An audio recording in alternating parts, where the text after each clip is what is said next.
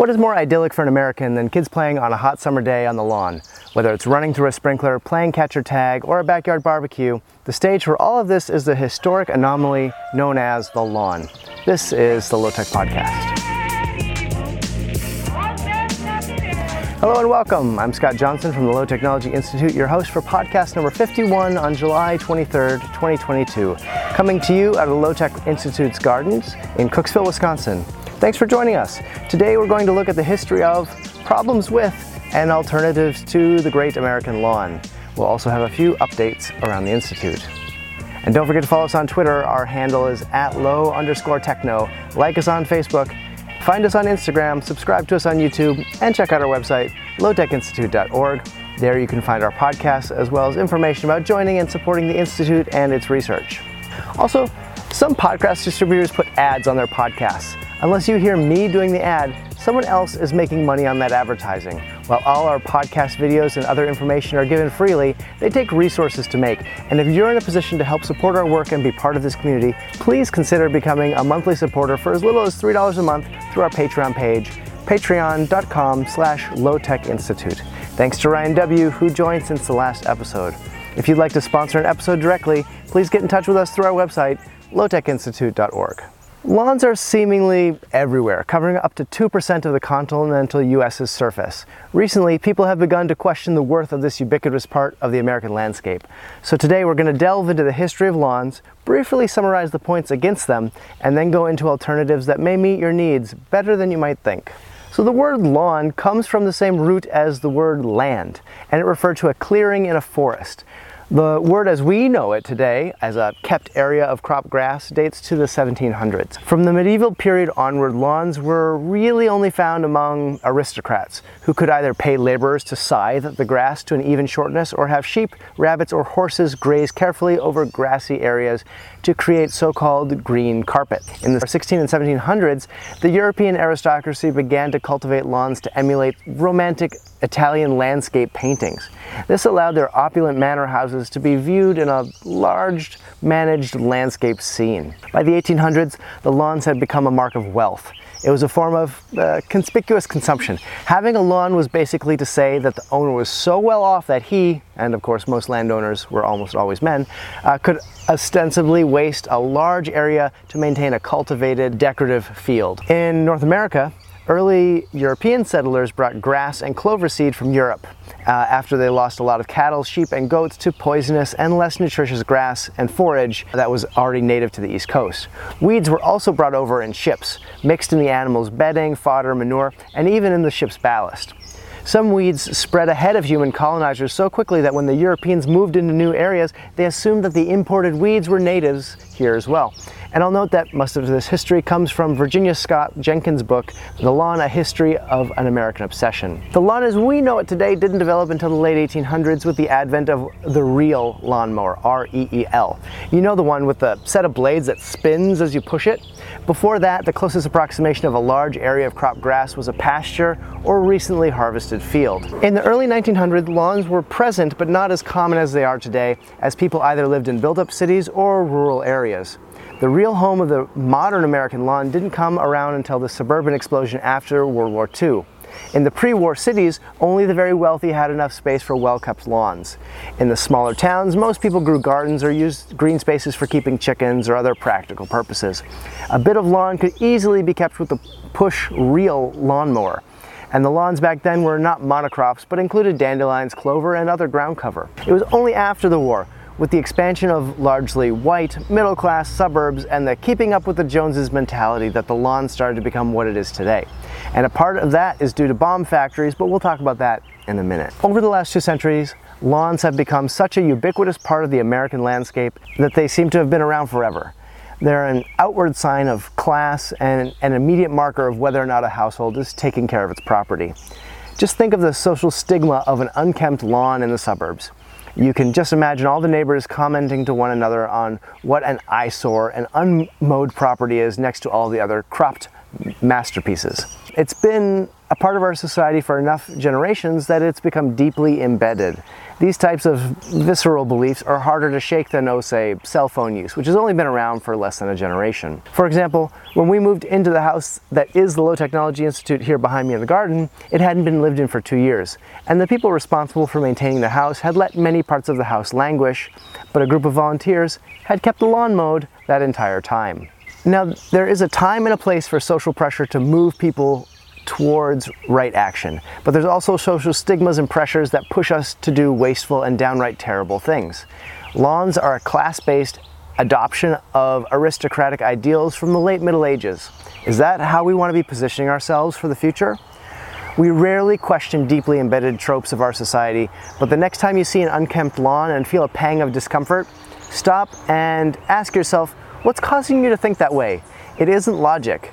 Let's turn to some of the problems with lawns and we'll see why lawns just make no sense at all. And now, this is not meant to be an indictment of lawns. Many, many people have pointed out the problems with lawns and spent a lot more time on the issue than I'm going to.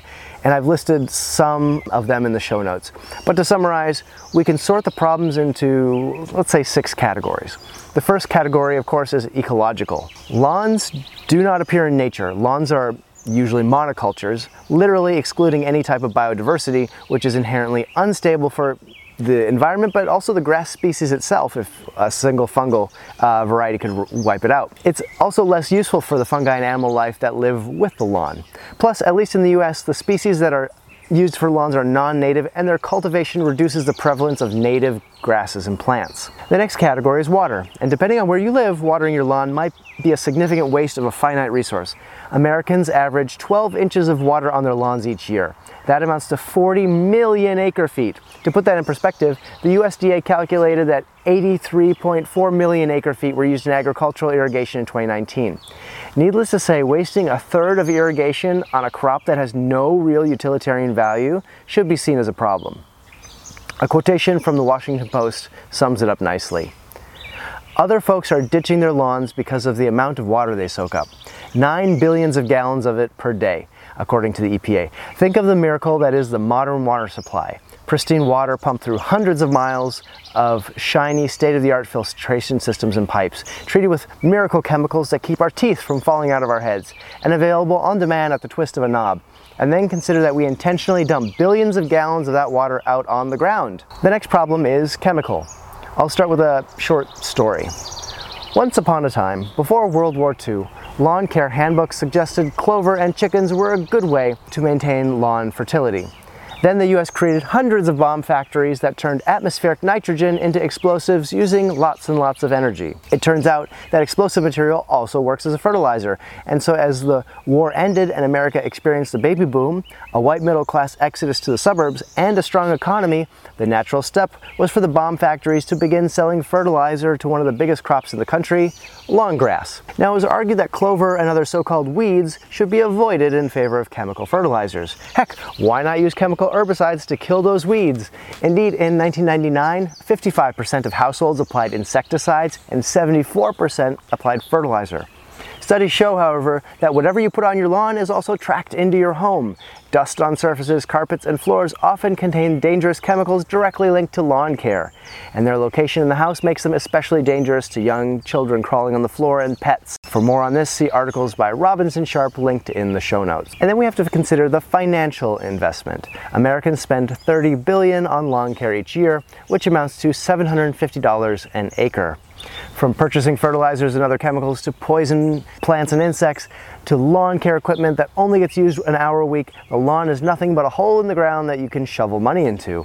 If you own property with a lawn, chances are you're also paying to have access to parks where you can enjoy all the leisure benefits of a lawn without the expense. Next up is labor.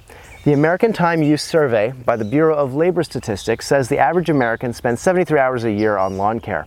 And remember that this average includes everybody. So for those who actually own and maintain a lawn, that number is much, much higher since many others live in apartments without lawn chores and others are too young, old, or otherwise exempt from lawn work. And a CBS poll found that 20% of people named mowing their least favorite chore. And now I'm gonna get onto my soapbox and talk about fossil fuels. The obvious culprit here with uh, fossil fuels and lawns is the mower. Because they don't have catalytic converters and run dirty, most mowers emit more in an hour than a car does driving 100 miles. Millions of tons of CO2 are emitted by lawnmowers. Perhaps surprisingly, leaf blowers are even worse because they are usually two stroke engines and emit the equivalent of, th- of thousands of miles in a car with just half an hour of blowing. A second less obvious problem is fertilizer. The 90 million pounds of lawn fertilizer applied each year produce twice that much carbon dioxide in emissions. And another study suggests that because not all fertilizer absorbed by the plants, for each acre of lawn, microbes convert extra fertilizer into a ton of nitrous oxide, which is a powerful greenhouse gas worse than CO2. But I can hear you asking, doesn't the lawn absorb CO2? And the answer is sure. But the care and feeding of a standard lawn mean it emits five to six times the amount of carbon that it absorbs. I'm tempted to go on with the problems with lawns or go into more detail, but others do it better and in a lot more depth. I've linked to good articles in the in the show notes. And what I really want to move on to is solutions because those are less often talked about. What you can do with your lawn depends on a few factors. First and foremost, ask yourself what your end goal is. Do you want a lawn that looks like a lawn but isn't grass? Do you want a place to spend time outside with your friends and family? Are you looking to save time and money from maintaining a lawn, or are you looking to make a statement against lawns? Or perhaps convert the lawn into something more functional, like a, like a garden. Part of what you must prepare yourself for is not having a lawn. And there will be people in your neighborhood who don't like what you do. No matter what you do, no matter how nice it is, they, they will not like it. It's worth thinking carefully about why people have such deep seated feelings about them and understand their point of view with a little compassion. There's a lot to do with class, social position, social pressure, American worth ethic, and many other factors, and most of your neighbors will not be at the same point you are in understanding lawns, their social history, and their ecological damage. There's a saying in Japan that the nail that sticks out gets hammered down. So if you choose to be the nail standing out uh, on your neighborhood, be prepared that not everyone will understand and you might get hammered down. And with all the options though, you're gonna have to be prepared for some growing pains. Part of the allure of lawns is that you can call a company and have a living carpet of grass delivered tomorrow as sod. The alternatives I'm going to propose are not that quick because they require new plants to germinate, take root, and grow or you'll have to build up new infrastructure. But let's talk about my favorite part about all these ideas, how to kill grass. I used to work and mow lawns with a crew in high school. I mowed my childhood home's lawn, uh, my in-laws lawn, and many, many others. Nothing gives me more joy than killing a lawn and putting in something else. And of course, we're gonna talk about chemical-free ways to do this. Now, solarizing is the best all-around option. Solarizing uses the idea of a greenhouse to dry out and overheat weeds, or in this case, lawns. A large sheet of clear plastic, something like that goes over a greenhouse, is laid down flat over a lawn that you've previously mowed as low as you can. Put weights around the edges to keep it down, and ideally this would be after a few days of dry weather, with a few days of hot, clear, dry weather in the forecast. In just a few days, the sun will beat down on this covered lawn and heat the space under the plastic sheeting to well over 120 degrees. This will fry the grass or weeds and leave you in just a few days with a dead patch. However, if you're just putting in a few raised beds perhaps and want to keep grass walkways between them, you can do the same thing with cardboard boxes cut open and laid flat on the lawn. Usually two layers is best. This cardboard is then covered with mulch or soil to build up the growing spaces. The nuclear option, if you want to create a truly dead space like a driveway or other dirt path, is to use salt. The ancient idea of salting the earth despite your enemies works well to kill lawn and other weeds. Uh, just look at the side of well salted walkways in the spring after the snow's gone where the grass has turned brown and died. This will not work if you want to plant anything here in the next year or two, not until the salt leaches out but it is very effective. Let's say you want something that looks like grass but doesn't require any maintenance. Clover is really a great option because it only ever grows about six inches high, so it never needs mowing. It has pollinator friendly flowers and it feeds nitrogen into the soil so it never needs fertilizer. Um, so after solarizing, you can just uh, plant a monocrop of, of clover. You can even cut it occasionally and feed it to animals. We did this with our house in St. Louis and I really, really liked the results. The main downside though is that it doesn't take traffic well, so you'll have to create a path or, or, use it in areas that are not walked on very often. You could also go for moss in shady areas, or if you don't mind being in being very brutal about containing it, actually the, the weed that most people hate called creeping Charlie also covers the ground really aggressively um, and this mint relative requires no mowing. But if it does get into your garden area, you are in trouble. So use it very, very carefully. If you live in a dry environment, look to native plants and ground covers that have evolved to live where you do now. In the southwest, xeriscaping is a great alternative to a green lawn. I'll talk about it a little later, and I don't have much experience with this, so you'll want to consult folks at your local nursery or in your local gardening group. Now, what if you have a space that's going to get more traffic? Clover and other low maintenance ground covers usually aren't hardy enough, so just commit to what you're using that space for. If your backyard is primarily for entertainment and barbecuing with friends and family, consider making a large paver stone area to hold your grill, fire pit, and other outdoor spaces. If kids play in the backyard, consider creating a space covered in wood chips. The easiest way to do this is to buy landscape fabric, mow your grass as low as possible, and then smother it with the landscape fabric and six or more inches of wood chips. A stone or wood border will help keep things together. Outside of these designated areas, you can plant clover, moss, creeping charlie, or whatever other ground cover has appropriate uh, applications for your location. I know that some people enjoy lawn sports or just generally playing catch or throwing a frisbee on a lawn.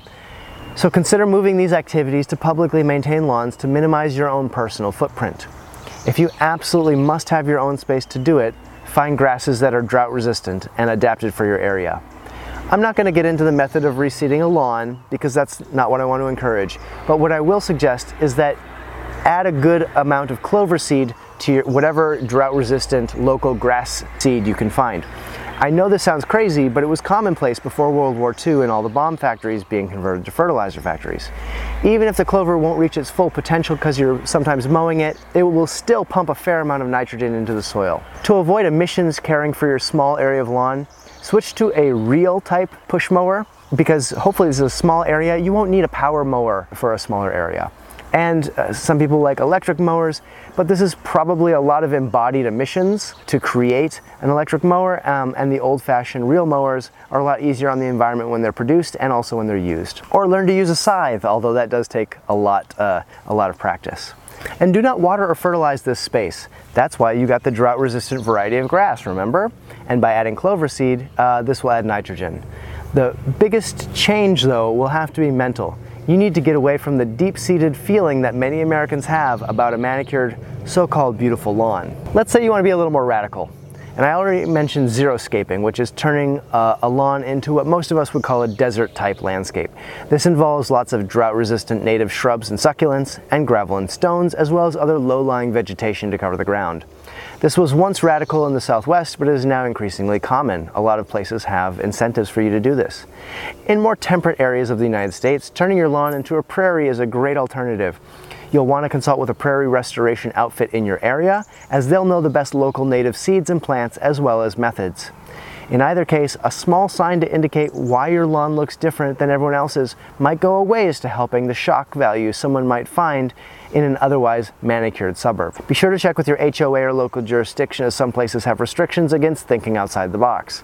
If you live in such an area, this would be a good chance to raise awareness of the drawbacks of lawns and to agitate for change and freedom to choose not to be so destructive just to have a green carpet in front of your house. Another option is to create a garden where your lawn once dominated. Raised beds or row crops um, are all great ways to utilize otherwise wasted space. Now, while you might be tempted to do this in front of your house, next to the road, uh, to make a statement, I would warn against growing any food within 30 feet of a roadway, as a recent PhD dissertation at the University of Wisconsin Madison showed that the heavy metals and harmful chemicals in car exhaust settle out onto the ground and the plants within a 30 foot uh, radius of the side of the road. So, as much as I love seeing gardens in the front of people's houses, the food there may be less than ideal because of all the cars driving by. And I guess this is why we can't have anything nice. Um, front yards would be a good spot for pollinator plants or sacrificial garden crops to draw pests out of your garden uh, in the backyard. As I said before, putting down beds is an easy way to kill grass either by solarizing it first or covering it with two layers of cardboard and then compost and soil in the rows and wood chips between for pathways. And I will mention, although I don't always live up to the standard myself, that the nicer you keep your lawn alternative in the publicly visible areas, the more likely your neighbors are to appreciate it and not notify the authorities about what you're doing. It's a shame that people have to put up signs saying no mow may to avoid fines. People who don't mow their lawns should be thanked for reducing the amount of emissions they've saved by neglecting their lawns. And maybe if more people stopped taking care of their lawns, well kept alternatives would become even more attractive. Lawns are an ecological catastrophe exacerbated by some feelings of conformity to some classist ideal. It's such a publicly visible statement about ourselves in much of the US that it's very difficult to change people's minds about lawns.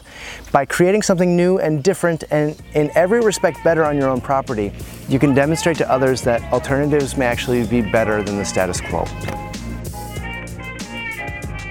And now for a brief recap of uh, something we've been doing here at the Institute. Last weekend we had a half a dozen people out to finish the wheat harvest and thresh and process some of the wheat and rye. It was great to see folks out here and get to talk about scythes, sickles, moisture content, seeding rates, and all the ins and outs of growing your wheat uh, at home. You can check this out in our video series on YouTube. We'll have parts two and three up on our YouTube channel soon, but part one covering field preparation and seeding is already up. Uh, imagine turning your lawn into a wheat field. That would certainly get the neighbors talking and probably would be quite an event as you harvest it the next summer. We will be harvesting our flax and having our annual Flax to Linen events this fall. For more details, be sure to sign up for our listserv, which you can find on our website. That's it for this week. The Low Tech Podcast is put out by the Low Technology Institute. The show is hosted and co produced by me, Scott Johnson, and co produced and edited by Hina Suzuki. This episode was recorded in the Low Technology Institute's gardens. Subscribe to the podcast on iTunes, Spotify, Google Play, uh, YouTube, and elsewhere. We hope you enjoyed this free podcast. If you'd like to join the community and help support the work we do, please consider going to patreon.com slash lowtechinstitute and signing up. Thanks to our forester and land steward level members, Marilyn Skirpon and the Hamvises for their support. The Low Technology Institute is a 501c3 research organization supported by its members, grants, and underwriting.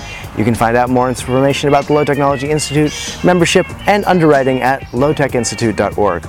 Find us on social media and reach me directly. I'm Scott at lowtechinstitute.org. Our intro music was Get Evil off the album Orphaned Media by Haliza. That song uh, was in the public domain, and this podcast is under the Creative Commons Attribution and Share Alike license, meaning you're free to use and share it as long as you give us credit. Thanks, and take care.